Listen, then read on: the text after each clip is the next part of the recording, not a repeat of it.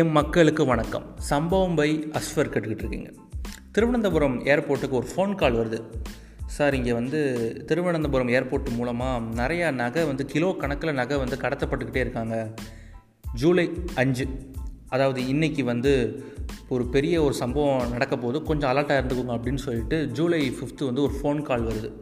Kilo கணக்கில் தங்கம்மா ஏன்னா அப்படின்ட்டு போலீஸ் திருவனந்தபுரம் போலீஸ் வந்து ரொம்ப அலர்ட்டாக இருக்காங்க.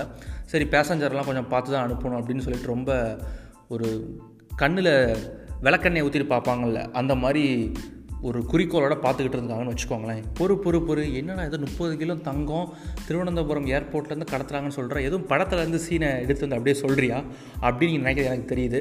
இது உண்மையிலே கேரளாவில் ஜூலை அஞ்சாம் தேதி நடந்த ஒரு சம்பவம்.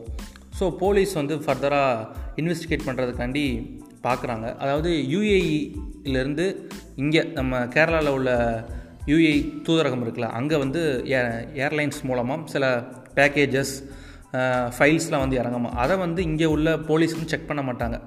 ஏன்னா அதெல்லாம் நம்ம செக் பண்ண முடியாதுன்னு சொல்லி இங்கே உள்ள ஹையர் ஆஃபீஷியல்ஸ் வச்சு தான் செக் பண்ணணும் அப்படின்னு சொல்லிட்டு ஒரு முடிவில் இருந்திருக்காங்க. சரி, இருந்தாலும் பரவாயில்ல, இதுக்குள்ளே தங்கம் இருந்தால் என்ன பண்ணுறதுன்னு சொல்லிட்டு அங்கே உள்ள யூஏஇ கவர்மெண்ட்டோட அஃபீஷியல்ஸ்டெல்லாம் பெர்மிஷன் வாங்கி இங்கே செக் பண்ணியிருக்காங்க. பார்த்தா முப்பது கிலோ தங்கம் மாட்டியிருக்கு. வடே வாயை பொழந்துரு பார்த்துருக்காங்க. முப்பது கிலோ தங்கம் கிட்டத்தட்ட ஒரு பதினஞ்சு கோடி ரூபா போகும் அந்த தங்கம். யார் இதெல்லாம் பண்ணியிருப்பா அப்படின்னு பார்த்தீங்கன்னா, ஸ்வப்னா சுரேஷ் அப்படிங்கிற ஒரு லேடியோட பேர் வந்து அடிப்படுது.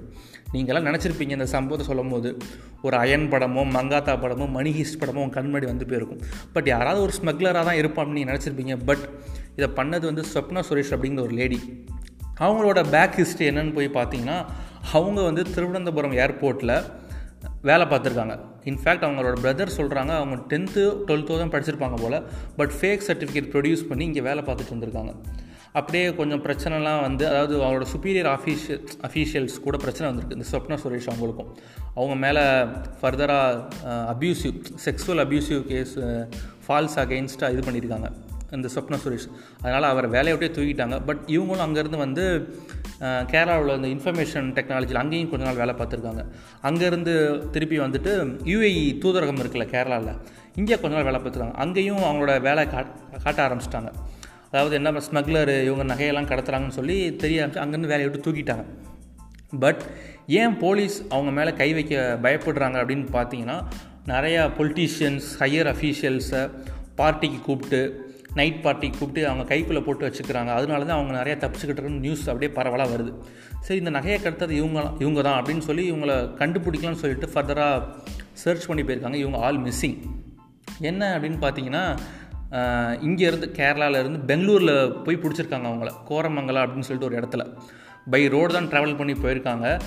கண்டிப்பாக ரோடு மூலமாக ட்ராவல் பண்ணி போனால் ஒரு போலீஸ் ஆஃபீஸர் ஹெல்ப் இல்லாமல் போயிருக்கோம்னு சொல்லிட்டு அந்த போலீஸ் ஆஃபீஸரையும் ட்ரேஸ் பண்ணி தேடிட்டு இருக்காங்க. இப்போ யார் இவங்களுக்கு ஹெல்ப் பண்ணா அப்படின்னு சொல்லிட்டு ஃபர்தராக இப்போ ஃபைனலாக பிடிச்சிட்டாங்க அவங்கள.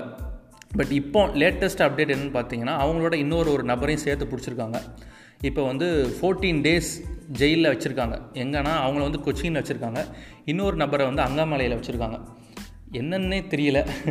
இப்படி ஒரு மணி ஹீஸ்ட் சம்பவம் வந்து கேரளாவில் நம்மளாம் வெப்சீரிஸ் எல்லாம் பார்த்துருப்போம், நிகழ்ந்து முடிஞ்சிருச்சு. இதெல்லாம் அந்த இன்சிடெண்ட்லாம் வச்சு பார்க்கும்போது ஒரு படமாகவே எடுத்து தமிழ் சினிமாவிலே இல்லை மலையாள சினிமாவிலே எடுத்து வெளியிடலாம் நினைக்கிறேன். ஏன்னா அந்தளவுக்கு interesting plot and twist and டர்ன்ஸ்லாம் நடந்துக்கிட்டு இருக்குது.